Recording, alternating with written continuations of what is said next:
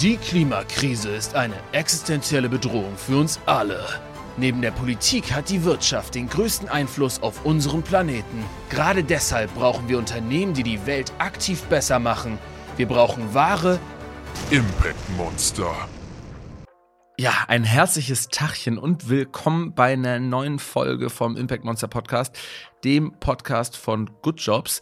Good Jobs, das wisst ihr vielleicht schon, ist die Plattform für nachhaltige Arbeit und Impact Jobs. Und ich bin der Paul, ähm, einer der Mitgründer von Good Jobs. Und alle zwei Wochen spreche ich hier mit den krassesten Impact Monstern Deutschlands. Also zum Beispiel mit ähm, Riesenkonzernen, die einen extrem großen potenziellen Hebel haben auf die Welt, aber auch mit kleinen, super visionären und innovativen Startups. Und heute haben wir einen Vertreter eines der wahrscheinlich größten potenziellen Impact-Monster seit Podcast-Start hier zu Gast, nämlich Daniel Schmidt, den CSO, also den Chief Sustainability Officer von SAP. SAP ist das größte Softwareunternehmen in Europa und Deutschlands wertvollstes Unternehmen überhaupt, hat also einen gigantischen Hebel, nicht nur in Deutschland, sondern weltweit. Die meisten von euch haben sicher zumindest schon mal von SAP gehört, auch wenn ihr vielleicht nicht so richtig wisst, was sie eigentlich genau machen. Äh, ja, in einem Satz kann man sagen, dass SAP Software für Geschäftsprozesse von Unternehmen anbietet. Ähm, vor allem für viele Mittelständler und Großkonzerne oder DAX-Unternehmen und äh, ja, kleine Randnotiz, ähm, 40 Prozent aller Unternehmen, die mehr als 100 Mitarbeiter haben, nutzen mindestens ein Produkt von SAP. Also da sieht man mal, das ist ähm, in der Wirtschaft äh, stark verankert. Wo jetzt aber genau der Hebel von SAP liegt und wie sie ihre Kunden dazu pushen und helfen, Klimaschutz äh, in den jeweiligen Unternehmen ernst zu nehmen und zum Beispiel CO2-Emissionen zu tracken, darüber habe ich mit Daniel gesprochen.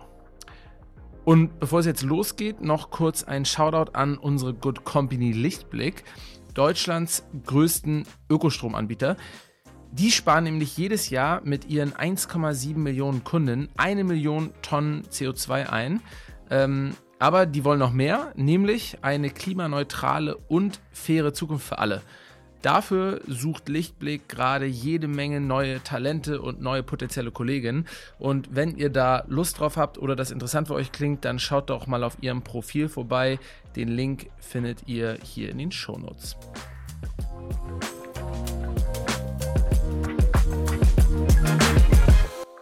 Ich habe im Vorfeld natürlich ähm, Interviews mit dir gehört. Da haben dich manche Interviewpartner Herr Schmidt und manche haben dich Herr Schmied genannt. Ist aber Schmidt, oder? Das E ist kurz, das D ist lang. Schmidt. Schmied. Schmidt. Schmidt. Ja, nicht Schmidt. Nicht Schmidt. Und nicht Schmied, sondern Schmidt. Schmied. Okay. aber Daniel ist einfacher. Daniel ist einfacher, ja. Ähm, aber ich habe mich gefragt, ist Daniel eigentlich ein biblischer Name? Ja, es hat schon einen biblischen Hintergrund. Mein Papa ist äh, Alttestamentler, Professor für Altes Testament. Jetzt wird er demnächst 96, aber er ist immer noch äh, sehr belesen und immer noch interessiert an der. Würdest du sagen, das hatte irgendwie einen Einfluss darauf, wie du zum, also quasi so dieser leicht religiöse Background ähm, hatte einen Einfluss darauf, wie du zum Thema Nachhaltigkeit stehst oder drüber nachdenkst? Das glaube ich weniger, nein. Aber der Wissenschaft, also mein Vater kommt sehr stark von der wissenschaftlichen Seite und äh, ich glaube, das hat mich geprägt. Mhm. So verfolgen wir auch bei der SAP einen wissenschaftlich äh, basierten Ansatz. Ja, ja. Okay, also da, woher das quasi bei dir kommt und woher die Motivation rührt, ähm, da, dem wollen wir gleich nochmal auf den Grund gehen. Ähm, wir haben nämlich gleich sowas vorbereitet wie einen kleinen CV-Check. Da schauen wir uns nochmal ganz kurz deinen Lebenslauf an. Vorher muss ich dich aber nochmal durch eine andere Kategorie bei uns jagen und die heißt Monster Statements. Da lese ich dir quasi immer einen Halbsatz vor und du kannst mhm. ihn einfach kurz und knackig beenden. Monster Statements. SAP ist ein Impact Monster, weil? Weil wir groß sind und weil wir extrem viel Wirkung erzielen können, weil wir über 400.000 Kunden haben. Um die 1,5 Grad Grenze nicht zu überschreiten, müssten wir endlich entschlossen handeln und Dinge anders machen der sinnvollste Job der Welt ist? Chief Sustainability Officer. Wenn ich etwas verbieten dürfte, dann? Fällt mir ganz schwer zu antworten, weil ich möchte Nachhaltigkeit als spaßbringende Innovation mit damit verbinden und weniger mit der dem erhobenen Zeigefinger agieren und mit Verboten agieren. Das ist die professionelle Antwort. Gibt es aber in deinem Alltag vielleicht manchmal Das Themen, wo du meine, drauf stößt? Das ist meine persönliche Ja? Antwort, meine Sicht und meine Lernerfahrung aus vielen Jahren von Transformation und Change. Gibt es aber trotzdem Momente, in denen dir Sachen begegnen, wo du sagst, das darf doch eigentlich gar nicht existieren? Ja, definitiv. Und äh, ich erinnere mich dann auch immer dran, warum ziehen wir, schließen wir den Gurt an im Auto, ja. Und ich glaube, da hat mal eine, ein Gurtgesetz geholfen und dass man bestraft wird, wenn man es nicht tut. Obwohl es der gesunde Menschenverstand einem, eigentlich einem schon gesagt hat, man sollte sich anschnallen im Auto. Insofern, daran denke ich auch manchmal. Und dann gibt es natürlich rote Linien. Und dann ist es auch sinnvoll, den Rahmen zu setzen und zu sagen, hier und nicht drüber. Mhm. Mhm. Mm, Transparenz ist für mich Die Basis, um Vertrauen zu schaffen und die Basis, um informiert entscheiden zu können. damit auch verwandt. Äh, über Geld sprechen, finde ich. Okay. Und im Monat verdiene ich. Mehr als ich je gedacht hätte, dass ich mal verdienen würde. Das ist ja auch schon ein Statement. Aber hast du dir vorher, vor deiner Karriere da viele Gedanken gemacht? Also, wir hören ja gleich sozusagen, dass du auch in Kaiserslautern äh, angefangen hast zu studieren, Wirtschaftsingenieurwesen. War das auch ein Grund, dass du irgendwann gesagt hast, ja, damit kann man vernünftig verdienen? Und ähm, Nein. Ähm, der Treiber für mich war immer, das zu tun, worauf ich Lust habe, was mir Spaß macht. Und äh, deswegen sage ich es auch, ich äh, bin sicher in einer privilegierten Situation, mehr Geld zu verdienen, als ich je gedacht hätte, dass ich mal verdienen würde. Aber das ist nicht der Treiber. Also ich auch als Student konnte ich mit wenig Geld äh, ein prima Leben führen. Der CV-Check. Gut, dann äh, können wir eigentlich auch schon in die nächste Kategorie, den CV-Check. Ich habe es ja schon angekündigt und auch schon gesagt, dass du in Kaiserslautern studiert hast, Kaiserslautern-Landau, und zwar Wirtschaftsingenieurwesen. Das war im Jahr 1986. Dann bist du irgendwann bei einer Unternehmensberatung gelandet und die dann wiederum von SAP aufgekauft wurde und zu SAP Labs umfirmiert wurde. Ähm, das war quasi sowas wie so ein Think Tank äh, für die Verbesserung von SAP-Produkten. So haben wir es jetzt interpretiert und nachrecherchiert. Ähm, da bist du eigentlich auch dann letzten Endes, äh, nämlich bei SAP, nie wieder weggekommen, ähm, aber die Karriereleiter hochgeklettert und bist heute Chief Sustainability Officer und wahrscheinlich auch der erste Chief Sustainability Officer, den es bei SAP gab, oder? Das ist nicht richtig.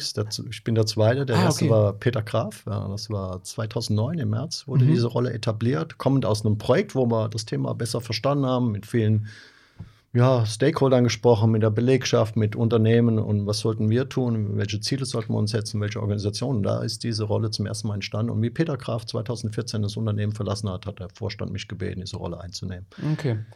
2009 kann man aber eigentlich immer noch so festhalten und bewerten, dass es relativ früh war, oder? Als so Ja, da war, die, Konzern. da war die Rolle noch nicht so bekannt. Ja. Nee, genau. Und da gab es auch viele andere Konzerne so in der Größenordnung, die da äh, noch lange von entfernt waren, Chief Sustainability Officer zu haben, oder? Ja, definitiv. Ähm, wobei es geht ja auch nicht nur um die Rolle, es geht ja auch die strategischen Überlegungen, die Zielsetzung. Wir hatten im März 2009 zum ersten Mal ein CO2-Reduktionsziel bekannt gegeben, auch absoluter Art, nicht relativer Art. Das war eher dann Mhm. erst eine Zielsetzung im Unternehmen und eher so relative Ziele, ja, Mhm. pro Tonne verkauften Produkt oder so etwas. Aber ich denke mal, für unsere Gesellschaften, für unseren Planeten sind absolute Zielsetzungen wichtig. Ja, und nicht nur das, ähm, wir haben jetzt gerade schon gesagt, also Chief Sustainability Officer, das klingt ja auch schon nach einem etwas größeren Unternehmen. Ähm, ich habe auch gesagt, äh, ihr gehört zu den größten Unternehmen, die es in Europa gibt. Ähm, also SAP ist ein richtig dicker Brummer, kann man eigentlich sagen. Ähm, über 30 Milliarden Euro Umsatz und ähm, um die 100.000 Mitarbeitenden. Ähm, seid ihr ungefähr groß? Ja, 112.000 Mitarbeiter haben wir, Mhm. glaube ich, äh, aktuell. Und ja, wir sind, wir sind global agierend, quer über alle Industrien und Sektoren. Deswegen kommen wir ja zurück zum Begriff Impact Monster. Ja, wir sind groß, wir haben auch ein großes Netzwerk, über 20.000 Partner, agieren im SAP-Umfeld und sind natürlich Multiplikatoren. Insofern haben wir schon eine extreme Reichweite mit über 400.000 Kunden und da können wir viel, viel positive Wirkung erzielen, wenn Ja. wir unsere Hausaufgaben richtig machen. Ja, SAP gehört ja zu den Unternehmen ähm, in Deutschland, die vielleicht viele Menschen vom Namen kennen, weil man das Kürzel schon mal häufiger gehört hat, wo aber viele Leute gar nicht beschreiben könnten, was ihr eigentlich macht. Und da hast du wahrscheinlich, wie viele deiner Kolleginnen, schon gute Übungen drin, zu erklären, was SAP macht, vor allem das kurz und pointiert zu erklären. Ich habe das meistens anderen Leuten gesagt, indem ja, ich beschrieben habe, die machen Computerprogramme, also Software für Unternehmen, fürs Büro. Wunderbar. So kann man es auch lassen, oder? Ja, fürs Büro ist vielleicht ein bisschen äh, zu äh, fokussiert beantwortet, mhm. aber erstens, ja, wir sind ein Softwareunternehmen. Zweitens, ja, die, die Software ist für Unternehmen um den Unternehmen zu helfen, ihre, ihre Geschäftsprozesse ähm, zu digitalisieren, digital zu managen, zu steuern, ob das jetzt im Personalbereich ist oder für die Finanzbuchhaltung oder für die Logistik oder für die Produktion. Also die Kerngeschäftsprozesse werden über SAP-Systeme entsprechend gemanagt. Mhm. Jetzt haben wir gesagt, ihr seid ein großes Unternehmen, dementsprechend habt, veröffentlicht ihr natürlich auch Geschäftsberichte und da haben wir gesehen, dass ähm, im letzten Jahr euer Gewinn um mehr als zwei Drittel gesunken ist, ähm, was eigentlich die schlechteste Gewinnentwicklung zumindest in der Geschichte von SAP ist. Ähm, und äh, auch, dass ihr, äh, ich glaube, um die 1,7 Milliarden Euro Gewinn gemacht habt. Und das ist auch das niedrigste Ergebnis seit so knapp 20 Jahren. Ähm, da haben wir jetzt gehofft, dass das ähm, nicht aufgrund von kostspieligen Nachhaltigkeitsinitiativen passiert ist, sondern hoffentlich aufgrund von externen ähm, Faktoren wie äh, dem Geschäftsklima und der Weltwirtschaft. Ist das richtig? Nachhaltigkeit ist ein, wenn man es elegant und smart verknüpft und verbindet, ist ein extrem attraktiver Business Case. Also ich sehe nicht diesen Konflikt aus, ja, ein nachhaltig, ich bin entweder nachhaltig oder profitabel. Und ich bin davon überzeugt, durch äh, ein Mehr Nachhaltigkeit wird man auch die mittel- und langfristige Erfolg, den Erfolg sichern des Unternehmens. Ja, weil wir müssen ja wirklich, was ich anfangs gesagt habe, anders wirtschaften. Ja, wir müssen es andersartig angehen. Wir können nicht nur, jetzt kann ich mich zurücklehnen als SAP und sagen, Mensch, seit äh, fünf Jahrzehnten helfen wir Unternehmen effizienter zu werden. Effizienz ist auch wichtig, aber das reicht nicht. Ja, wir müssen andersartig agieren, sonst werden wir die gesellschaftlichen Herausforderungen nicht lösen. Und insofern ist das der Fokus. Aber ja, viele Unternehmen, da sehe ich auch noch eine Unreife im Markt, kommen rein von einer Risikoperspektive. Ah, wir müssen gesetzeskonform agieren. Ja, und es gibt mehr und mehr Regulatorik in dem Bereich der Nachhaltigkeit. Und dann gibt es die Unternehmen, die schon diesen Business Case erkennen oder zumindest mal Elemente. Ah, wenn wir energieeffizienter sind, dann sparen wir Geld und können Emissionen reduzieren. Aber die Unternehmen, äh, die sozusagen in der Champions League spielen, das sind diejenigen, die erkennen, oh, Nachhaltigkeit kann Spaß bringen, der Innovationstreiber sein, äh, kann, kann wirklich ein Ansporn sein, Dinge anders zu tun und deswegen diese Innovationskomponente sehen und diese Chancenperspektive sehen, ihr Geschäftsmodelle auch mal zu challengen, herauszufordern, Mensch, ähm, ist das eigentlich noch das Richtige? Können wir damit dauerhaft am Markt erfolgreich sein? Ähm, insofern sehe ich diese Dreistufigkeit bei Unternehmen. Mhm. Mm, ich glaube, eine lange Zeit war es so und vielleicht ist es auch noch zu einem großen Teil so, dass viele Menschen ähm, großen Konzernen es nicht immer so richtig abkaufen, ähm, wenn die Dinge über Nachhaltigkeit kommunizieren oder selber von sich sagen, dass sie nachhaltiger sein möchten, ähm, weil man vielleicht immer so ein, so Bias vermutet und sagt so, warum sollten die das denn machen? Die schauen eigentlich nur auf den Gewinn. Jetzt hast du gerade gesagt, nee, es gibt auch äh, aus betriebswirtschaftlicher Sicht wirklich gute Gründe, ähm, nachhaltig oder vielleicht auch sogar der nachhaltigste seiner Branche zu sein. Was glaubst du denn, ist das größere Argument? Kommt das eher also für Nachhaltigkeit, für einen großen Konzern, kommt das eher aus der Kostenbetrachtung, dass du sagst, da haben wir einfach ein riesiges Einsparpotenzial? Oder kommt es eher aus der Betrachtung, dass man sagt, hm, wir können uns damit neue Märkte erschließen, vielleicht sogar Wachstum vorantreiben und uns positiv positionieren im Wettbewerb? Das ist ein Sammelsurium von all den Aspekten, Paul, die du eben genannt hast. Ja, das ist äh, Einmal, und wir haben ja zwei Rollen bei der SAP, vielleicht kann ich es auch an griffig erklären. Mhm. Einmal müssen wir natürlich ein Vorbild sein oder haben die Ambition, ein Vorbild für nachhaltiges Unternehmen zu sein im eigenen Haus. Dadurch, erstens, lernen wir ganz viel und zweitens, nur dadurch können wir ein glaubwürdiger Anbieter von Lösungen sein, anderen Unternehmen zu helfen, ihre zunehmend nachhaltige Geschäftsstrategie auch äh, erfolgreich umzusetzen. Und insofern ähm, haben wir die Perspektive, ja, wenn wir anders agieren als in der Vergangenheit, dann können wir auch viel Geld sparen. Also wenn wir weggehen von äh, immensen Anzahl an Flugreisen, weil wir früher vielleicht dachten, wir können nur eine Wirkung erzielen, wenn wir vor Ort sind, ähm, hin zu mehr einem hybriden Arbeitswelt, einer Kombination. Ja, vor Ort macht ab und zu Sinn. Also so wie wir uns beide jetzt hier auf dem Sofa unterhalten, hat es vielleicht nochmal eine andere Atmosphäre, als wenn wir es jetzt nur von Kachel am Bildschirm zu Kachel am Bildschirm machen würden. Also gibt es da eine Sinnhaftigkeit. Aber diese Kombination macht ja Sinn. Wenn wir weniger fliegen, sparen wir auch viel Geld und sparen wir auch Emissionen. Aber dann können wir auch investieren in, in prima virtuelle Technologien, ja, um äh, entsprechendes virtuelles Arbeiten zu ermöglichen. Das ist der eine Aspekt, im eigenen Hause darüber zu lernen, wenn man Dinge verknüpft, dass man dadurch Geld sparen kann, aber auch das Richtige macht. Das andere ist aber auch gerade wieder dieser Innovationstreiber, den du ansprichst. Ja, wie können wir uns dem, dem, dem, dem Kunden Erwartungen auch stellen, denn die sagen, Mensch, ihr hilft uns schon seit fünf Jahrzehnten, unsere Geschäftsprozesse zu managen. Wir brauchen jetzt aber in unseren Geschäftsprozessen Nachhaltigkeitskriterien damit wir zum Zeitpunkt der Entscheidung auch die Daten sichtbar, transparent vor uns haben und dann können wir informiert entscheiden, weil wir sind ja alle wunderbar trainiert, finanzoptimiert zu entscheiden. Und verstehe mich nicht falsch, wir sind in einer Geschäftswelt, ja, und das behalten wir bei, diese Dimension. Aber wir ergänzen sie um die Dimension, was ist die Wirkung unserer Entscheidungen auf uns Menschen, auf die Gesellschaften, was ist die Wirkung auf unsere Erde, auf unserem Planeten. Und wenn ich das ganzheitlich sehe, komme ich doch zu besseren Geschäftsentscheidungen und damit kann ich auch den mittel- und langfristigen Geschäftserfolg des Unternehmens sichern. Ich glaube, man kann das für Unternehmen auch verschieden gewichten und wahrscheinlich auch von außen ähm, erkennen, was sozusagen ein größerer Faktor ist. Also bei Patagonia zum Beispiel, ja, da, wird, da ist ganz klar, dass der Geschäftserfolg auch darauf basiert, dass Leute wissen, das ist ein nachhaltiges Unternehmen, das sind deutlich nachhaltigere Produkte als die Konkurrenzprodukte ähm, und dementsprechend sozusagen ist das für Patagonia nicht nur ein, ein, Kostenpunkt, wo sie einfach extrem viel einsparen können, sondern treibt das Wachstum ganz extrem. Ja. Bei SAP hätte ich jetzt eher vermutet, dass es ähm, ein großes Einsparpotenzial vor allem schon mal ist. Ja?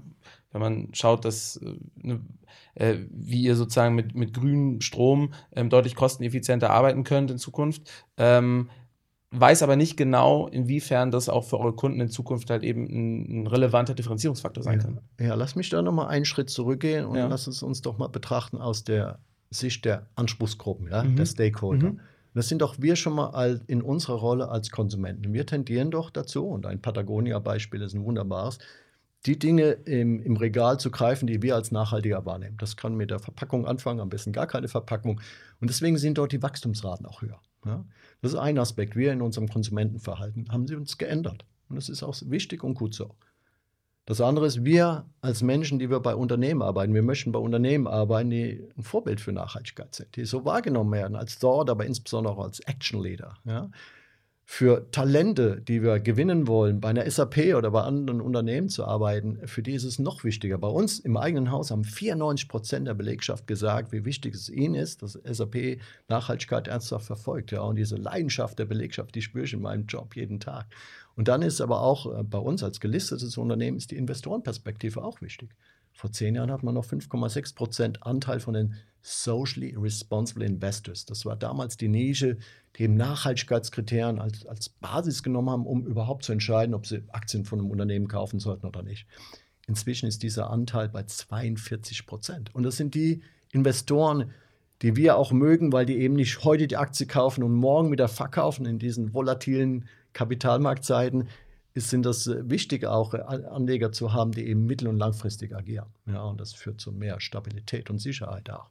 Ja, das heißt, aus diesen Perspektiven, ob aus Konsumentenverhalten, aus äh, äh, Arbeitsmarktsicht, aus Investorensicht. Dann kommt noch die Regulatorik dazu, ja, ähm, die Gesetzgebung. Das ist eine unheimliche Dynamik weltweit zu erkennen, sowohl in der sozialen Dimension, Menschenrechte, Arbeitsstandards, aber auch in der Umweltdimension, wie CO2-Bepreisung, wie CO2-Zielsetzungen. Ähm, da ist eine unheimliche Dynamik und der muss man gerecht werden. Ja. Und deswegen ist der Bedarf auch von Unternehmen sehr groß. Also, und da zweigeteilt. Einmal, wir als Lieferant von Software für Unternehmen werden ja genauso gesehen wie andere Lieferanten und erwarten die Unternehmen von uns, dass wir ihre Standards einhalten, was Umweltstandards oder Sozialstandards angeht. Das ist Nummer eins, also License to Operate überhaupt. Mhm. Wenn wir da nicht sagen können, wir haben ein CO2-Reduktionsziel, wenn wir nicht sagen können, wir haben ein Umweltmanagementsystem zertifizierter Art, wir haben keine, keine Menschenrechts- und Arbeitsstandardpolitik äh, entworfen, dann, dann laufen wir Gefahr, gar nicht mal als Anbieter gezählt zu werden und in Betracht gezogen zu werden unabhängig davon, wie wunderbar unsere Software ist. Ja, das ist so diese Basis. Und dann erwarten die Unternehmen natürlich gerade von uns, wo wir doch ihnen geholfen haben, über fünf Jahrzehnte ihre, ihre finanziellen Ströme, ihre Materialströme zu managen, Nachhaltigkeitskriterien in unsere Datenmodelle einzubetten. Ja, das, das, ist, auch eine die Erwartung. Nachfrage von das, Kunden. Das ist eine aktive Nachfrage. Und deswegen bin ich auch so stolz darauf zu sagen, wir als SAP haben keine Nachhaltigkeitsstrategie, sondern wir haben eine nachhaltige, nachhaltige Geschäftsstrategie. Das fängt an mit unserem mit unserer Sinnstiftung, mit unserem Purpose, ja, die Welt und die, das Leben von Menschen zu verbessern. Es geht weiter in unserer Vision, wo es darum geht, Unternehmen, Organisationen, Netzwerke, ihnen zu helfen, intelligente, nachhaltige Netzwerke zu werden. Und dann haben wir drei Aspekte, drei Eckpfeiler in unserer Geschäftsstrategie. Business-Agilität, resiliente, widerstandsfähige Lieferketten und eben Nachhaltigkeit. Also ich bin richtig stolz, dass wir das so prominent in unserer Geschäftsstrategie eingebettet haben. Und das beantwortet auch deine Frage, was sind Treiber bei uns? Die Treiber sind eben vielfältig, nämlich sowohl die Kostenseite im Blick zu nehmen, aber auch diese Chancenseite, dass wir mit Softwarelösungen am Markt entsprechend agieren und auch erfolgreiche Unternehmen helfen können, ihren zunehmend nachhaltiger Geschäftsstrategie umzusetzen. Mhm. Ja, und das eben aus dieser License-to-Operate-Aspekt, aber auch aus diesen Lösungen werden gefordert vom Markt. Das sind gezielte Lösungen, um zum Beispiel das Thema Klimawandel in den Griff zu kriegen, ja, die CO2-Datenbilanz überhaupt äh, erheben zu können. Und hey, SAP ist berühmt für die Finanzbuchhaltung. Wir wollen auch berühmt sein für die äh, CO2-Buchhaltung. Ja? Wir nennen es als Arbeitstitel den Green Ledger und das erzeugt extrem viel Aufmerksamkeit und erzählen die Unternehmen auch auf uns, dass wir entsprechend mit innovativen Lösungen auf den Markt kommen und ihnen genau dabei helfen. Mhm. Mm, also sozusagen das Wertekonstrukt, was du gerade nochmal so, so angefangen hast, so zu deklinieren, ähm, das klingt häufig von außen noch nicht so viel sagen, manchmal auch ein bisschen generisch, nicht jetzt sozusagen konkret bei SAP, sondern einfach bei Konzernen, weil hm. fast alle Konzerne haben das. Das klingt natürlich auch meistens gut und positiv. Ähm, die Frage ist dann immer, wie stark wird das wirklich gelebt? Also wie wahrhaftig ist das? Ähm, und was für Konsequenzen hat das ähm, in dem Sinne von konkrete Initiativen, ähm, konkrete Handlungen? Ähm, kannst du da vielleicht nochmal ähm, sagen, was so bei euch die, die größten Aspekte sind, die, wo du vielleicht auch am stolzesten drauf bist, was ihr im Bereich Nachhaltigkeit macht und was euch da auch wirklich äh, absolut differenziert? Also der größte Stolz ist definitiv, diesen eingebetteten Ansatz zu verfolgen. Und äh, das hast du vielleicht eben auch gespürt, ja. wie ich das erzählt habe, mit, mit, mit einem Grinsen im Gesicht. Ja, ähm, Aber es ist abstrakt. Dass, dass wir keine Nachhaltigkeitsstrategie haben, ja. ja was ja erstmal sehr provokant klingt. Ähm, also das ist dieser eingebettete, integrative Ansatz. Ich kann mich noch wunderbar daran erinnern, wie äh, vor über zehn Jahren eine Kollegin zu mir ins Zimmer kam und sagte zu mir, Daniel, es scheint ja SAP nicht mehr Nachhaltigkeit ernst zu nehmen. Scheint ja nicht mal wichtig zu sein. Jetzt versetze dich mal in meine Lage. Da kämpfst du jeden Tag äh, um mehr Nachhaltigkeit, du machst mit großer Leidenschaft und viel Energie dieses Thema, erzählst den Kindern zu Hause, du, du hilfst die Welt zu retten. Ja, und dann kommt eine Kollegin und sagt, es scheint ja nicht mal wichtig zu sein. Ja, dann muss ich mich erstmal setzen und sage sag ich zu ihr, wieso sagst du das zu mir? Ja, wir veröffentlichen ja noch nicht mal mehr Nachhaltigkeitsbericht. Und ich war so stolz drauf, dass wir den nicht mehr veröffentlichen, weil wir gesagt haben, es kann doch nicht sein, dass wir einen Finanzbericht und nebendran, wenn es uns gefällt, Nachhaltigkeitsberichte veröffentlichen. Das hat doch so eine Wesentlichkeit für uns. Wir müssen das integrativ betrachten. Offensichtlich hatte ich aber einen Fehler in der Kommunikation gemacht. Ich mhm. habe die Menschen mhm. nicht mitgenommen und nicht gut begründet, wieso wir keinen Nachhaltigkeitsbericht mehr haben. Also das war ein klarer mhm. Lerneffekt für mich.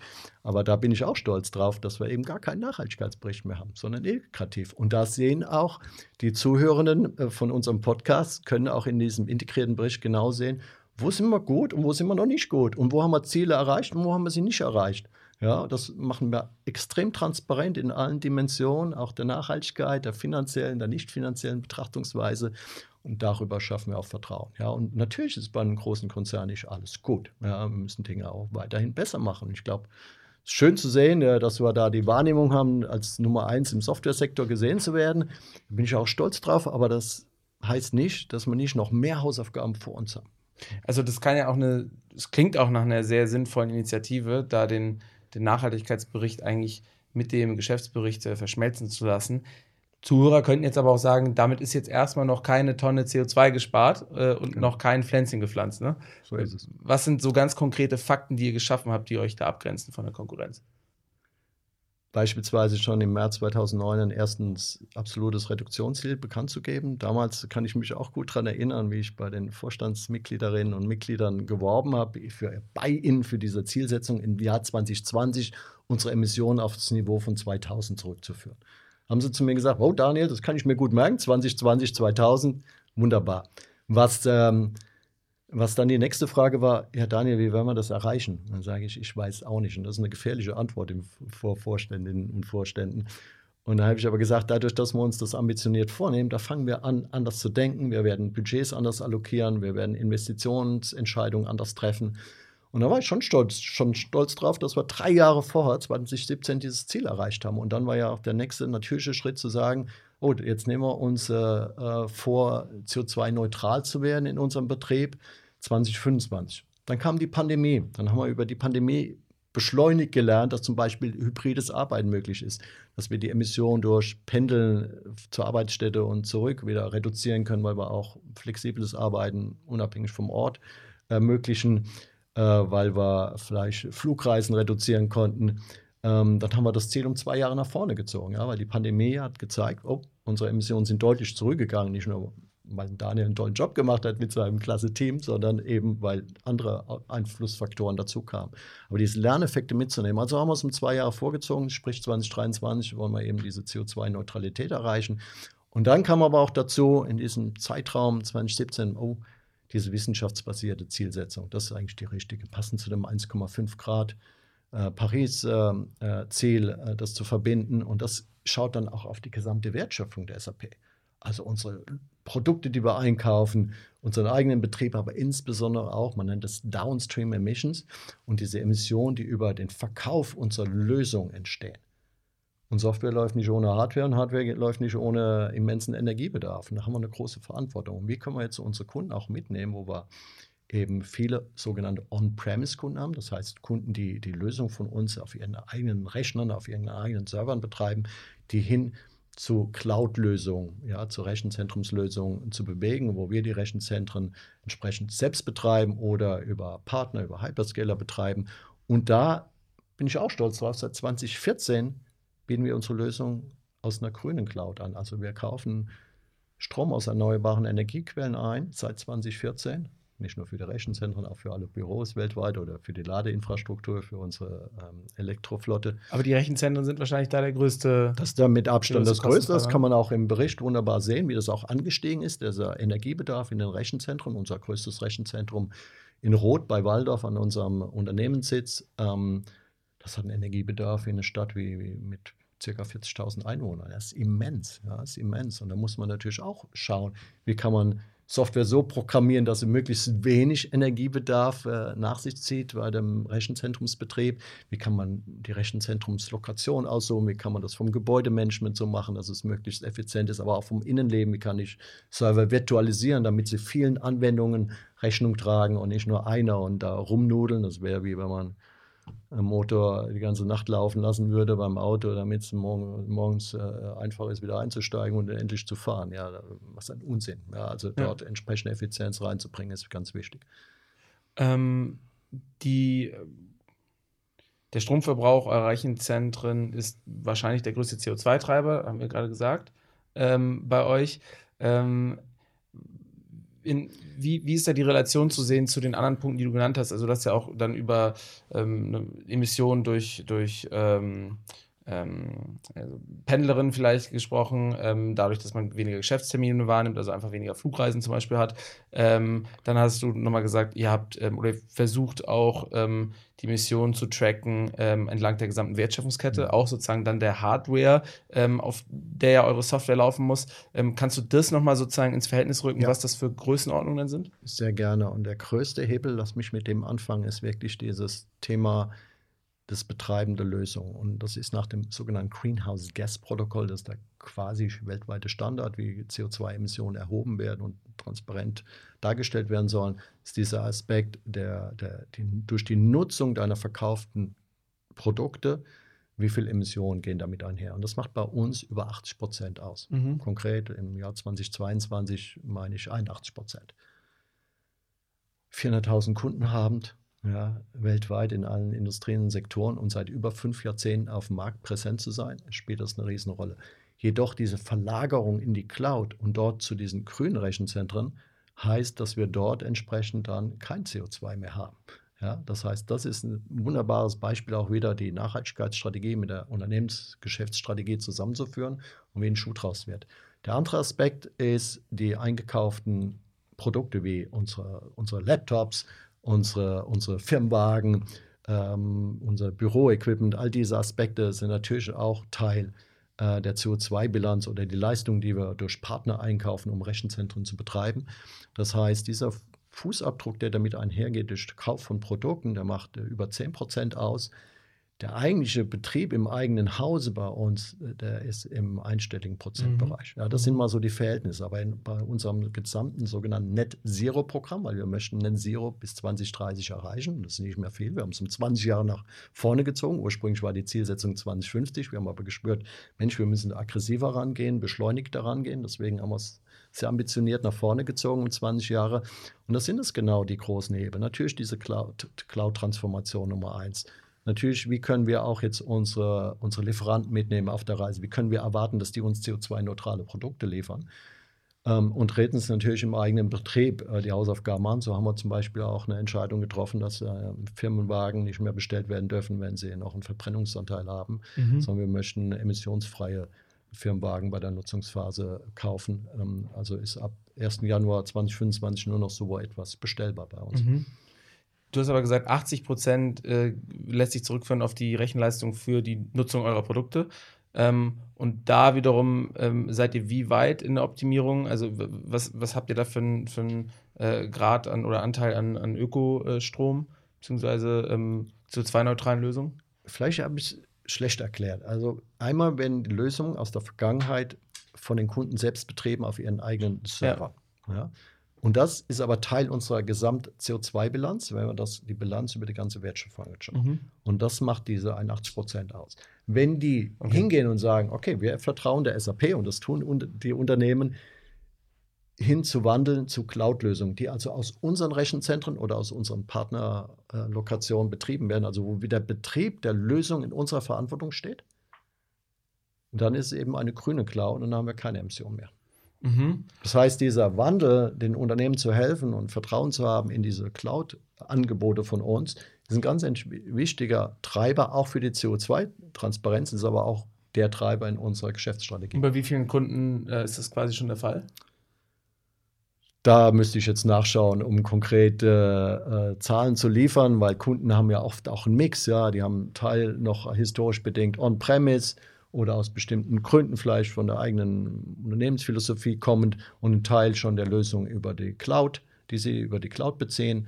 Und, und das, dieser Anteil steigt aber immer mehr. Das kann man auch wunderbar in unserem integrierten Bericht nachlesen. Mhm.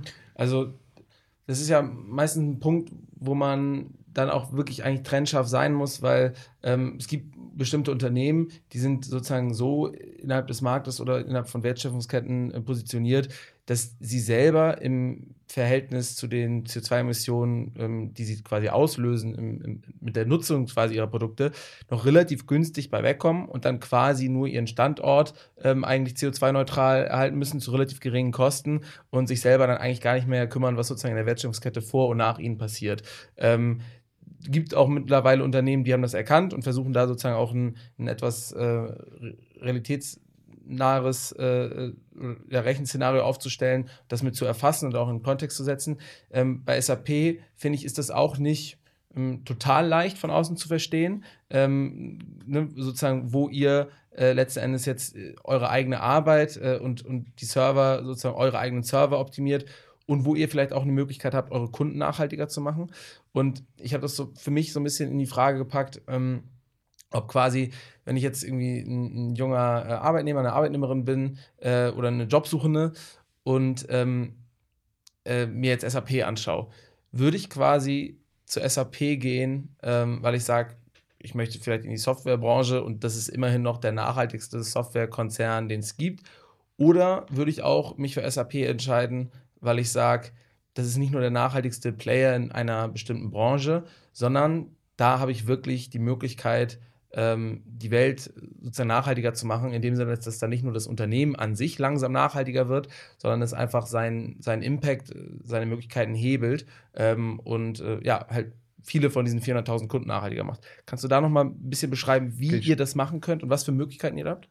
Ja, absolut. Und es sind genau diese zwei Rollen, Paul, die du beschreibst. Ja, der ganz große Hebel ist natürlich über unsere Lösung unseren Kunden zu helfen so viele Kunden zu haben, Hunderttausende von Kunden, da haben wir können wir eine Riesenwirkung zu erzielen, ja, eine Riesenwirkung und wir sehen es auch ganzheitlich, ja, in unserer Definition von Nachhaltigkeit sprechen wir von einer positiven wirtschaftlichen, positiven sozialen und positiven ökologischen Wirkung innerhalb der planetaren Grenzen, das zu erreichen. Das ist unsere Definition bei uns im Geschäftskontext bei der SAP. Ähm, und das ist der Riesenhebel und dieses ist auch manifestiert in der, in der Sinnstiftung, in der Vision, in diesen drei Eckpfeilern, die ich erklärt habe. Also das haben auch die Menschen bei der SAP erkannt, die eigentlich zunächst erstmal so kamen von, oh Mensch, äh, wenn wir, wenn wir doch anders zur Arbeit gehen, wenn wir, wenn wir Fahrgemeinschaften bilden, wenn wir mehr das Fahrrad nutzen, wenn wir den öffentlichen Nahverkehr nutzen, wenn wir das Licht ausschalten. Ja, mehr so die Arbeitsumgebung hatten sie im Blick am Anfang. Und dann haben sie erkannt, oh, die Wirkung, die ich aber in meiner Kernrolle bei der SAP, in meinem Kerngeschäft habe, die ist eine noch viel größere. Aber wenn wir den ersten Punkt nicht ernst nehmen und die Hausaufgaben im eigenen Hause nicht machen würden, dann würden wir auch nichts lernen. Dann wären wir auch nicht ein glaubwürdiger Partner für unsere äh, Kolleginnen und Kollegen in der Softwareentwicklung, ja, wo wir als Co-Innovationspartner auch agieren. Und wir hätten nicht die Glaubwürdigkeit im Markt. Also wenn ich zu Unternehmen, insbesondere zu CO2-intensiven Industrien und Vertretern dort, äh, zu Unternehmensvertretern gehen würde und sage, oh, mit unserer SAP-Lösung können wir euch wunderbar helfen, eure CO2-Emissionen runterzugehen, dann würden die mich doch erstmal fragen, was habt ihr euch für eine Zielsetzung gesetzt? Habt mhm. ihr in mhm. der Vergangenheit schon bewiesen, dass ihr es hinkriegt? Ähm, und wenn ich dann sagen würde, ach nee, das ist ja bei uns nicht so bedeutsam, machst ja nur Software, spielt nicht so die Rolle, ähm, dann, dann geht die Tür zu. Ja. Dann habe ich gar nicht diese Möglichkeit, als glaubwürdiger Anbieter zu agieren. Deswegen sind es wirklich beide Aspekte, beide Rollen. Und ich spüre das auch in der Belegschaft und auch gerade bei den Talenten, die sich für einen Job bei der SAP interessieren, wird das ganz stark nachgefragt. Ja? Was tun wir dann im eigenen Hause und wie helfen wir unseren Kunden? Genau diese zwei Aspekte sind es, aber die beiden spielen zusammen. Wo ist eure Wirkung denn potenziell größer? Ähm, in dem Sinne, dass ihr helft, Kunden die Nutzung eurer Produkte CO2-neutral passieren zu lassen ähm, oder indem ihr Kunden durch eure Software helft, einfach ihr gesamtes Business ähm, nachhaltiger zu gestalten, ja. dadurch, dass ihr da Tracking-Lösungen anbietet. Definitiv das Letztere. Mhm. Das Letztere, nämlich den Kunden zu helfen, dass sie Nachhaltigkeit wirklich umsetzen. Ja.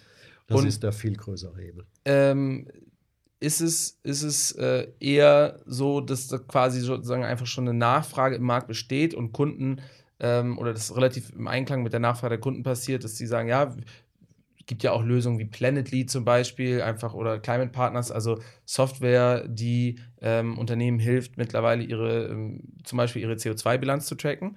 Ähm, das heißt, ist das wirklich eine aktive Nachfrage von den Kunden und ist das stärker oder geht es auch stärker ins Gewicht, dass ihr halt eben schon seit 2009 da einen klaren Fokus auf das Thema Nachhaltigkeit habt und in dem Sinne auch das Thema so ein bisschen sozusagen bei den Kunden pushen könnt und aktiv pusht? Sicher haben wir diesen Push-Charakter ähm, vor zehn Jahren noch gehabt, wo eine Nachfrage noch nicht so da war. Aber heute ist die Nachfrage immens, weil Kunden und Unternehmen erkannt haben, dass sie Gefahr laufen, am Markt zu, zu verlieren und am Markt äh, ähm, zu verschwinden, wenn sie nicht Nachhaltigkeit bei sich im Kerngeschäft einbetten. Hilft ja. euch da sowas wie die? Und deswegen, ja. deswegen ist diese Nachfrage immens und die Kunden, ich hätte es mir eigentlich schon vor zehn Jahren gewünscht, ja, wo wir vielleicht eher noch so mehr reingedrückt haben und das versucht haben zu überzeugen. Aber schau auch bei der SAP. Wir haben ja vor, vor knapp drei Jahren auch unsere Geschäftsstrategie nochmal adaptiert und, und du spürst den Stolz von mir, ja, wie Nachhaltigkeit da so prominent eingebettet ist. Es war vorher auch schon gut eingebettet, aber so prominent wie jetzt war es nicht. Ja, weil es eben sich verändert hat, weil es wirklich ein Kerngeschäftsthema strategischer Relevanz geworden ist. Und das war es nicht vor zehn Jahren. Ja, und deswegen, ja, die Nachfrage ist da.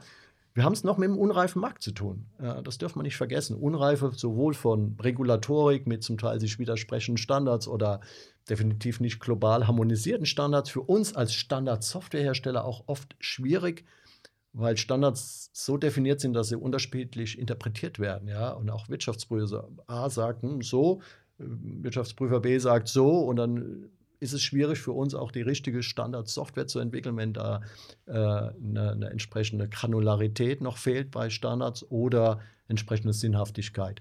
Aber man spürt diese Dynamik in der Regulatorik. Ja, das ist ja ein Treiber dafür. Aber man spürt aber auch, dass Unternehmen erkannt haben, Mensch, die Nachfrage, zum Beispiel aus der eigenen Belegschaft, zum Beispiel am Arbeitsmarkt, ja, zum Beispiel von Investorenseite, die ist so gegeben, also wenn wir da nicht Nachhaltigkeit bei uns ernst nehmen, dann laufen wir echt Gefahr, vom Markt zu verschwinden. Ja, deswegen erwarten natürlich die Kunden dann auch genau diese Datentransparenz. Ja? Die Daten sind wichtig. Ne? Und du hast mich ganz am Anfang auch zu Transparenz gefragt. Ja, wenn ich doch nicht die Daten in meiner Hand halte, dann kann ich auch nicht informiert entscheiden. Und bisher ist schon auch so, und das sagen mir auch hinter, hinter der Bühne sozusagen meine, meine Peers, die Chief System Officer von anderen Unternehmen. Mensch, Daniel, ich bin stolz drauf, wir im Unternehmen haben jetzt uns ein ambitioniertes Ziel gesetzt aber ich kenne auch nicht die Baseline. Ich weiß gar nicht, wo ich heute stehe mit in Bezug auf Kreislaufwirtschaft ja, oder in Bezug ja. auf meine CO2-Daten. Oder Unternehmen haben die Daten dann drei, vier, fünf Monate in der Hand, wenn ein Geschäftsjahr abgelaufen ist. Ja, dann kann ich ja nicht danach steuern. Also müssen wir doch das in die Datenmodelle reinbringen, sodass es direkt zum Zeitpunkt der Entscheidung sowohl die finanzielle als auch die nicht finanzielle Wirkung mit verknüpft dargestellt wird. Da wird ein Schuh draus. Insofern müsste ja eigentlich müssten neue Regulatoriken, äh, EU-Taxonomie, vielleicht bestimmte ESG-Kriterien und Standards, die erstmal für die ganz großen Unternehmen eingeführt werden, aber letztlich auch langfristig für die meisten Unternehmen, wenn nicht sogar für alle Unternehmen gelten werden, müsste für euch ja eigentlich auch eine tolle Wachstumschance sein und ihr müsstet euch eigentlich fast darüber freuen, oder? Weil es sind neue Regeln, ähm, das ist ein neues Thema, mit dem Unternehmen strukturiert umgehen müssen und ihr habt halt schon einen großen Fuß in der Tür bei den Unternehmen und helft ihnen ja schon andere Regeln und Regulatoriken auf finanzieller Seite umzusetzen.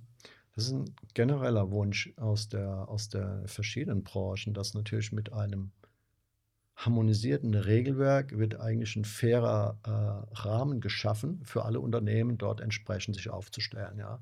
Und natürlich uns als Standardsoftwarehersteller ermöglicht es uns genau diese, diese bessere Datentransparenz auch hinzubekommen, die da nicht äh, Interpretationsspielräume äh, offen lässt. Insofern ist das, ist das ein starker Wunsch quer über alle Industrien. Aber natürlich hilft es uns auch in unserem Kerngeschäft. Aber dann es würde Sinn machen, wenn ihr dann einen ganz starken Blick auch darauf habt, was äh, zum Beispiel bei der EU-Taxonomie passiert, oder? Und ja, abschätzen natürlich. könnt auch, bis wann Unternehmen da überhaupt welche Schritte machen müssen, weil ihr ja sozusagen ja. dann vorher antizipieren müsst, wann ihr sozusagen dann mit euren Systemen auch fertig seid. Ja, absolut, Paul. Und wir haben uns mit dem Thema ganz früh äh, beschäftigt, wie wir es erkannt haben. Das äh, wird ein Thema mit der Taxonomie, kommt ja auch von, der, von dem EU-Green Deal und von dieser Sinnhaftigkeit, die Finanzströme, die Investitionen Richtung nachhaltige Entwicklung zu steuern. Ja, das macht ja ganz viel Sinn. In der Umsetzung, ja, also es ist gut gedacht, es ist ähm, und gut gemeint, es ist an ein paar Stellen vielleicht noch nicht gut gemacht, weil, ähm, weil es zu Komplexitäten führt in Unternehmen und zu Widersprüchlichkeiten oder zu Kuriositäten, die leider dann auch die Taxonomie so ein bisschen in ein, in ein, schwierigeres Licht geführt haben. Aber ich sehe definitiv auch die Sinnhaftigkeit die Richtigkeit dieses Regelwerkes. Muss aber sicher an vielen Stellen noch nachgeschärft und nachgebessert werden. Ähm, und das hilft. Ja, das hilft, damit auch zum Beispiel die, der Kapitalmarkt erkennt, oh, wie kann ich denn über Investitionen hin Richtung nachhaltiger Entwicklung einen Unterschied machen und die Wirkung in positiver Hinsicht auch erzählen, die vielleicht auch meine Anleger und Anlegerinnen haben möchten. Ja? Also diese Transparenz hilft dort. Auf der anderen Seite ist dann eine kurios ähm, oder zurück, wie wir es angesetzt haben. Und da habe ich auch viel gelernt. Wir haben dann gesagt, Mensch, dann müssen wir ein Programm aufsetzen, wo alle einen Platz am Tisch haben. Ja? Ob das unser äh, Financial Reporting ist, ob das unser Investor Relations ist, ob das unser, äh, unser Treasury ist, also die Kernfinanzfunktionen, aber insbesondere mal auch die Entwicklung mit eingeladen, mit am Tisch zu setzen, bei dem Programm zu erkennen, was benötigen wir denn an Daten, damit wir über Software Teile automatisieren können. Oder wir hatten ein wunderbares Pilotprojekt auch mit der Deutschen Post DHL, die entsprechend, ähm, oder jetzt heißt sie, glaube ich, DHL Group, äh, vom neuen Namen her, der weltweit größte Logistiker, die, haben, die müssen über 200.000 Assets screenen, um zu schauen, passen sie zur Taxonomie oder nicht. Sind sie konform und, und, und äh, mit der Taxonomie oder nicht. Ein riesen manueller Aufwand. Wir haben da entsprechende Automatisierungsmöglichkeiten über Software, den Unternehmen zu helfen, damit ähm, das in den Griff zu kriegen. Und das ist natürlich wieder eine große Geschäftschance für die SAP. Aber das ist auch eine Erwartungshaltung von Unternehmen ja. wie DHL und anderen, aber auch eine Erwartung von mir selbst im eigenen Hause, damit wir da die Aufwände nicht ähm, haben, um Transparenz und Reporting-Anforderungen gerecht zu werden, sondern dass wir insbesondere die Ressourcen nutzen, um unsere Nachhaltigkeitsperformance zu verbessern. Ja, und da müssen wir mal die Balance hinkriegen, weil da stöhnen schon viele Unternehmen, dass sie sagen, Mensch, wir müssen so viel jetzt an, an Regulatorik, an verschiedenen Berichtsstandards, ich glaube, wir berichten nach fünf Standards ja, in unserem Bericht. Also würden wir dann nach einem global harmonisierten berichten, dann könnten wir auch die Aufwände reduzieren und wirklich die Aufwände in die Richtung ähm, hinsteuern, um die, um die Nachhaltigkeitsperformance zu verbessern. Danach sieht es ja gerade nicht aus, dass der globale, der eine globale Standard in, in greifbarer Nähe ist. Ähm, man könnte aber sagen, je mehr und je früher es äh, verpflichtende Regeln gibt für Unternehmen ähm, und auch eine, eine, strenge Berichtspflicht, desto besser eigentlich für, für SAP, weil ihr sozusagen das Werkzeug äh, zur Verfügung stellt für Unternehmen, ähm, genau sowas umzusetzen. Und wenn sie, wenn sie meckern, dann tun sie das ja auch nicht sozusagen bei euch, weil ihr macht die Regel nicht, sondern machen sie es vielleicht über einen Gesetzgeber. Ähm, für euch könnte das äh, ein riesiger Markt sein, oder? Und ich habe, ich habe, ähm, also wir sind in unserer Branche, ne, da sieht man Climate Partners, man sieht was wie Planetly zum Beispiel. Planetly wurde auch von einem größeren Konzern äh, aufgekauft, von OneTrust, glaube ich. Ähm, habt ihr in dem Bereich schon äh, Zukäufe gemacht oder glaubt ihr eigentlich, dass, dass, dass, ihr, wie gesagt, mit eurem Produkt schon so einen starken Fuß in der Tür habt, dass ihr das da eigentlich perfekt äh, onboarden könnt? Wir hatten auf unserer langjährigen Nachhaltigkeitsreise schon sehr früh angefangen, auch darauf zu schauen. Ja, sozusagen, ähm, das auch so schön, äh, macht man selbst, Make, Buy or mhm. Partner, ja, ähm, baut man die Software selbst, äh, ähm, kauft man vielleicht Unternehmen, die schon mehr an Erfahrung dort haben und Lücken schließen können, oder macht man es über ein Partnermodell, dass man es in, ja, in partnerschaftlicher Zusammenarbeit entwickelt. Und dort haben wir alle Facetten über die Jahre. Wir haben zum Beispiel ein Unternehmen gekauft vor über zehn Jahren, Technidata, die bekannt waren im Markt für Environment, Health and Safety, also Umwelt, äh, äh, Daten, da, ähm, ähm, Arbeitsschutz und äh, Sicherheitslösungen zu haben. Und entsprechend ähm, hat es uns massiv geholfen. Wir haben also schon in diesem Kontext Environment, Health and Safety haben wir Tausende von Kunden seit vielen, vielen Jahren. Und es hilft natürlich uns auch als glaubwürdiger Anbieter zu sein, hey, das ist jetzt nicht ein ganz neues Thema und jetzt haben wir gerade ein, ein schick aussehendes Dashboard, sondern in in den SAP-Systemen heute sind ja schon viele Daten enthalten. Also wer, wenn nicht die SAP, wo wir unser Geschäftsprozess-Know-how, unsere Industrieexpertise und unser Business-Netzwerk-Expertise zusammenbringen können, um entsprechend äh, den Unternehmen zu helfen, nachhaltiger zu werden. Also diese drei Komponenten müssen zusammenzukommen, zusammenkommen. Und da wir, haben wir natürlich einen, einen, großen, großen Vorteil, weil wir genau diese Erfahrung in diesen drei Bereichen haben. Mhm. Und ähm, baut ihr da viele neue Produkte für sozusagen die Dinge, die ihr dann in Zukunft im Markt antizipiert? Oder ist es eher so, dass man diese ganzen Faktoren in bestehende Produkte einbaut? Es ist zweigeteilt. Ähm, mhm. der Markt schreit nach gezielten Lösungen. Deswegen haben wir auch einen Fokus gesetzt auf das Thema Klimawandel, auf Kreislaufwirtschaft, auf soziale Verantwortung und dann querliegend ganzheitliche Steuerung und Reporten. Das sind die vier Schwerpunkte, die wir gewählt haben. Und dort erwarten die Kunden aktuelle Lösungen, um ihren aktuellen Geschäftsanforderungen gerecht zu werden. Zum Beispiel auch, was du ansprichst, regulatorischen Anforderungen. Ja. Wie zum Beispiel so ein Trigger ist diese Plastiksteuer, die jetzt in Spanien umgesetzt wurde. Das ist gerade für die Konsumgüterindustrie ein ganz entscheidender Punkt, dem da regelkonform zu agieren. Und deswegen resoniert auch unsere Lösung, Responsible Design and Production heißt sie, äh, für die Kreislaufwirtschaft, gerade das Thema Verpackung, Plastikverpackung, Einmalverpackung in den Griff zu kriegen. Ja, das ist ein ganz konkreter Business Case für Unternehmen. Das ist eine ganz gezielte Lösung. Der zweite Aspekt, den du ansprichst, aber der aus meiner Sicht noch wichtigere, es ist nur schwer vorstellbar, welche Lösung der SAP über unser breites Spektrum an Lösungen keine Nachhaltigkeitskriterien mhm. enthalten sollte. Also dieses Einbetten in die Datenmodelle, dadurch das Vorhandensein von Daten in den Geschäftsprozessen, dieses Ermöglichen dann Entscheiderinnen und Entscheidern im Unternehmen diese ganzheitliche Sicht, finanzieller und nicht finanzieller Sicht, zusammenzubringen, um richtig zu entscheiden. Das ist die ganz große Chance, die wir haben und dem müssen wir gerecht werden. Da ist zum Beispiel dieser Green Ledger, ein, ein super Ansatz und der auch extrem gut resoniert. Wir hatten jetzt gerade im Mai unsere großen Kundenkonferenzen gehabt dazu. Und äh, da habe ich auch in vielen einzelnen Gesprächen mit Kunden erfahren, wie gut es bei ihnen ankommt und wie sie, sie haben ja Vertrauen seit fünf Jahrzehnten in die SAP für die Finanzbuchhaltung. Und sie haben auch das Vertrauen, dass wir diese Lerneffekte aus dem Financial Accounting auf das Carbon Accounting auf das äh, CO2-Bilanzbuchhaltung sozusagen dort anwenden. Ja, und da gibt es viele Parallelitäten. Mhm. Und das ist unsere Ambition in diesem Green Ledger, wo wir auch jetzt konkrete Schritte vor uns haben, wo wir Anfang nächsten Jahres entsprechende erste Schritte auch äh, dann in Lösung schon zeigen, ähm, dass wir da die Kunden mitnehmen, aber sicher eine mehrjährige Reise. Ich habe jetzt auch schon zwei, dreimal äh, Planetly erwähnt, weil das für mich so eins der auch definitiv lauteren ähm, Unternehmen war, die ähm, Softwarelösungen angeboten haben, damit auch gerade Startups äh, ihre CO2-Bilanz tracken können. Die Gründerin Anna Alex, die hatte ja mal mit Outfittery angefangen, dann eben Planetly äh, zwei, drei Jahre gemacht, dann auch an einen großen Konzern verkauft. Die hat jetzt ein neues Unternehmen gegründet, das heißt Nala Earth. Und da geht es um das, äh, da geht es darum, Unternehmen möglich zu machen, wie sie ihren Einfluss auf die Biodiversität tracken können. Ähm, da war ich überrascht, weil ich weiß, dass das so gerade so unter Ökologen und Umweltschützern einfach ein sehr, sehr großes Thema ist.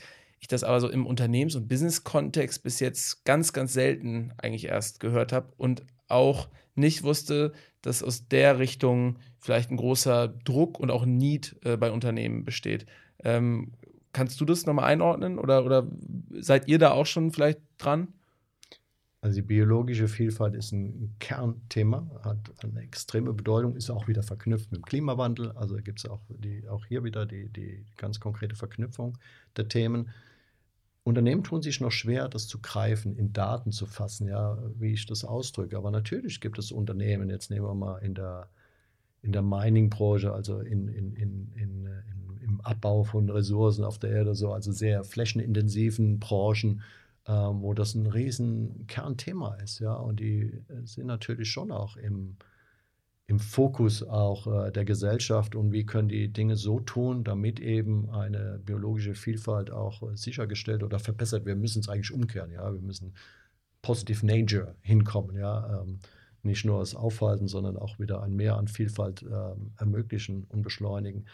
Und, äh, und das, hat, das wird zum Kerngeschäftsthema werden. Das ist es heute an ein paar Stellen wird es erkannt, dass es eine Wesentlichkeit gibt dazu.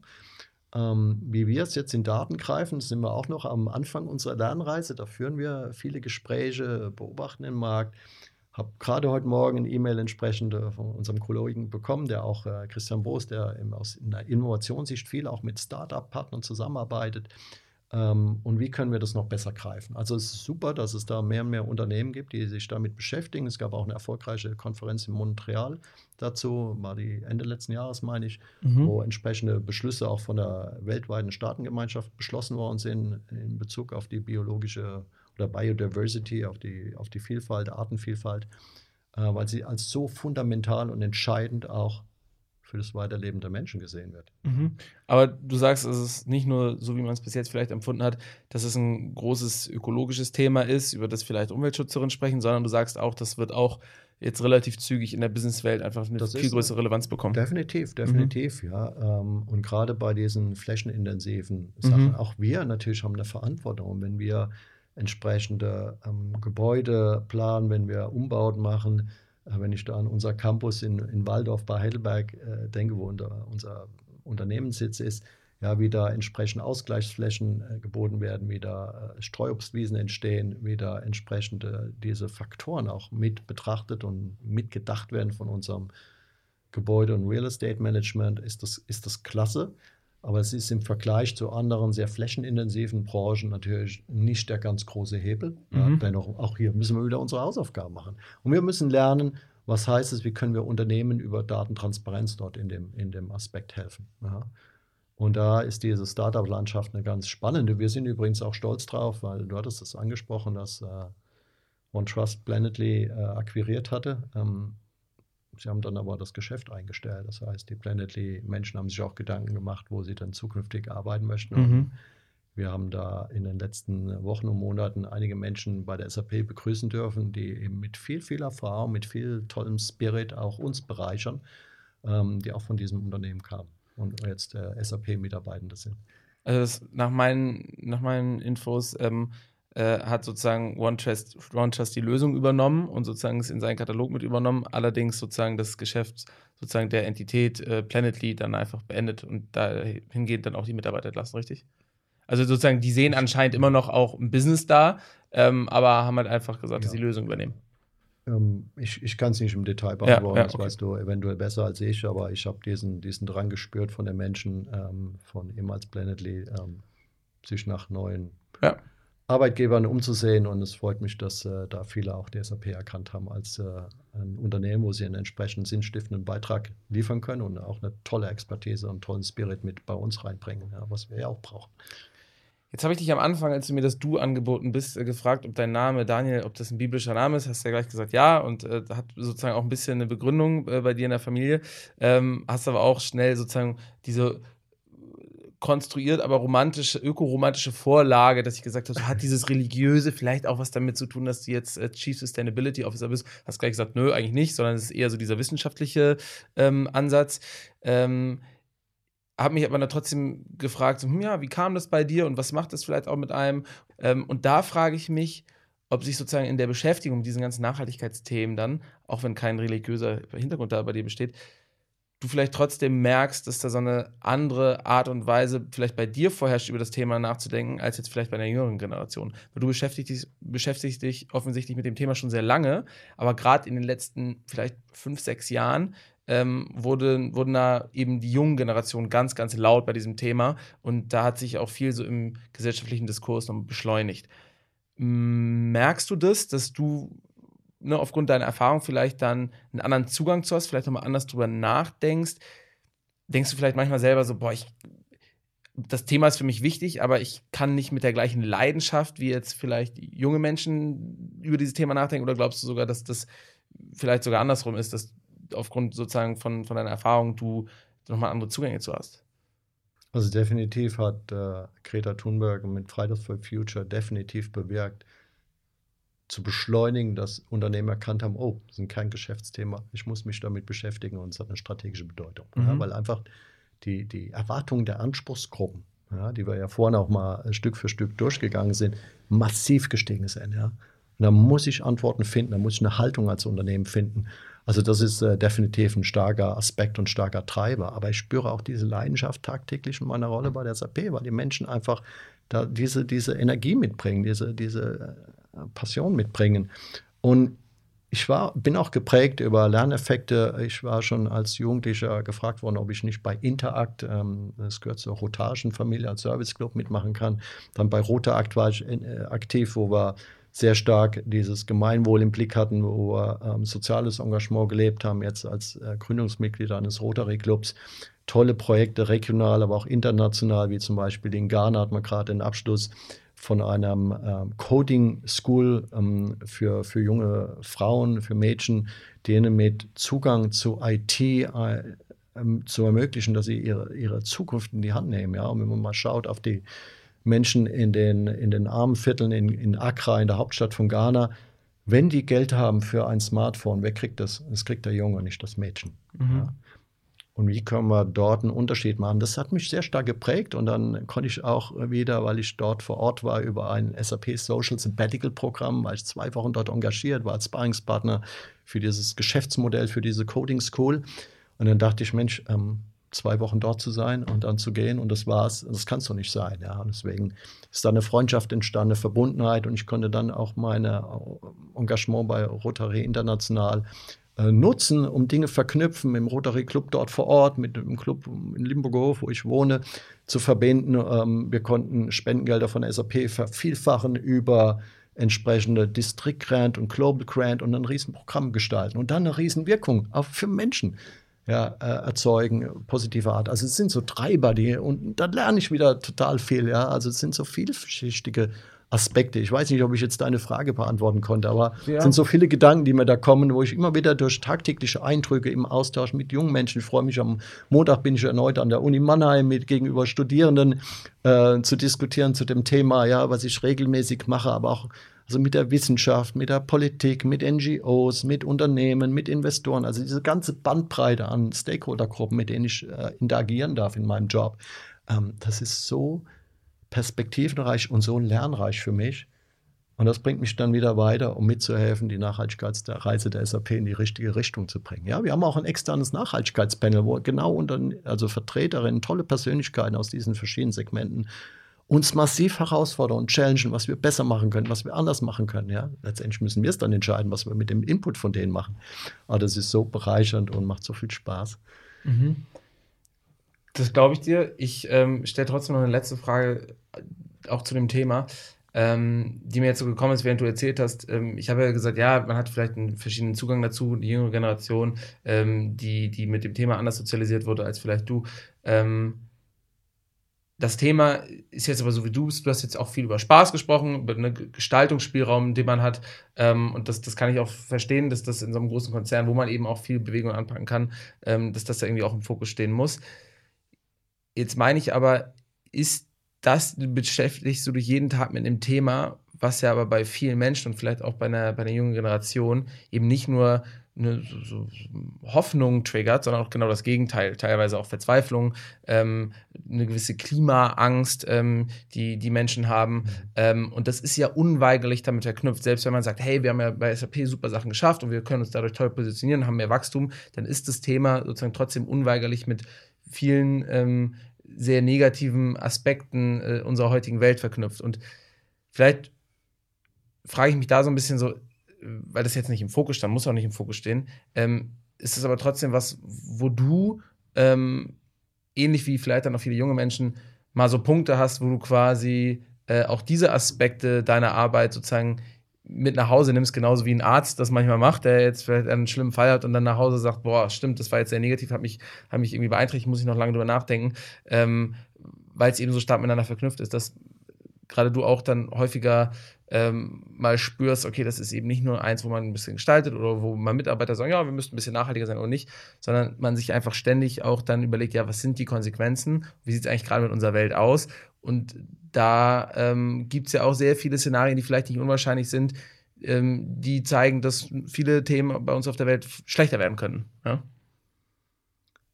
Es ist in meinem Blut mit drin, dass ich Optimist bin. Und ich glaube nicht, dass wir in eine Frustrationshaltung verfallen sollten, sondern dass wir einfach äh, die, die, die Stärken von uns Menschen, ja, diese Kreativität, diese Gestaltung, diese Innovationskraft nutzen sollten. Aber die ist dringend notwendig und wir haben echt keine Zeit mehr. Und deswegen kann ich die Menschen auch absolut verstehen, ja, dass sie auf die Straßen gehen, dass sie entsprechend ähm, Aktivitäten machen, um daran zu erinnern, hey, wir, wir, wir schaufeln unser eigenes Grab. Ja. Ich meine, die Erde wird überleben. Ja. ist die Frage, ob wir als Menschen auf der Erde überleben, wenn wir so weiter agieren wie bisher. Und das, und das wird nicht funktionieren. Deswegen dieses Andersartige, dieses Hinterfragen, dieses gegenseitige Challengen, ob wir nicht, wie wir Dinge verändern, ähm, das ist so entscheidend und so wichtig. Und deswegen ist dieser Dialog dazu auch so wichtig. Aber eins ist klar, wir haben keine Zeit mehr zu verlieren. Ja, und ich, schade, ja, ich hätte mir schon dieses schon vor über zehn Jahren gewünscht, dass äh, Unternehmen erkennen, hey, das ist ein echtes Kerngeschäftsthema, damit müssen wir uns beschäftigen. Das Gute ist, dass sie es jetzt endlich erkannt haben. Das Gute ist, dass viele Unternehmen, und du hast ja auch in deiner Podcast-Serie schon mit, mit tollen Unternehmensvertreterinnen und Vertretern gesprochen, ob von VD oder von Patagonia oder anderen, Ecosia, ja, äh, das ist unsere Standard-Suchmaschine ja, bei der SAP, ja, weil das auch wieder so schön, wir als IT-Unternehmen, Mensch, das sollte man doch Ecosia, die Suchmaschine, die Bäume pflanzt, nutzen ähm, gegenüber anderen, ja, und das äh, ähm, entsprechend nach vorne bringen. Also ja, es sind so vielfältig, aber ich möchte schon, dass wir nicht in Frust und Pessimismus und Depression reinschlittern, sondern auch unsere, unsere menschliche tolle Gestaltungskraft nutzen, zu sagen, hey, jetzt müssen wir endlich mal anderes, anders wirtschaften, anders agieren und dann haben wir eine Chance, entsprechend ein, ein, ein, ein, ein gutes Leben zu ermöglichen. Ja. Danke, ja, dann ist das ein sehr gutes, weil optimistisches Schlusswort. Danke, dass du hier warst und äh, euch und dir weiter noch viel Erfolg dabei, ähm, nachhaltige Lösungen äh, in der, in der Software-Dimension ähm, von Unternehmen äh, stärker voranzutreiben. Dankeschön. Herzlichen Dank, hat riesen Spaß gemacht, Paul. Vielen Dank. Ja, das war die Folge mit Daniel. Ich hoffe, euch hat's gefallen. Ähm, bevor ich euch jetzt Tschüss sage, noch eine kurze Info. In der letzten Folge habe ich euch ja schon davon erzählt. Falls ihr aber unsere personalisierten Jobempfehlungen auf goodjobs.eu noch nicht ausprobiert habt, dann schaut unbedingt mal auf unserer Website vorbei. Denn wir machen euch das Jobfinden ab jetzt so richtig leicht mit dem kostenlosen GoodJobs-Konto und den personalisierten Jobempfehlungen. Das heißt, ihr meldet euch in vier Easy-Schritten an, beantwortet fix ein paar Fragen zu euren Suchpräferenzen und seht dann, welche unserer Jobs besonders gut mit euch matchen. Also einfach vorbeischauen auf goodjobs.eu oder in den Shownotes nachgucken, da verlinken wir alles wie immer für euch. Bis in zwei Wochen. Ciao.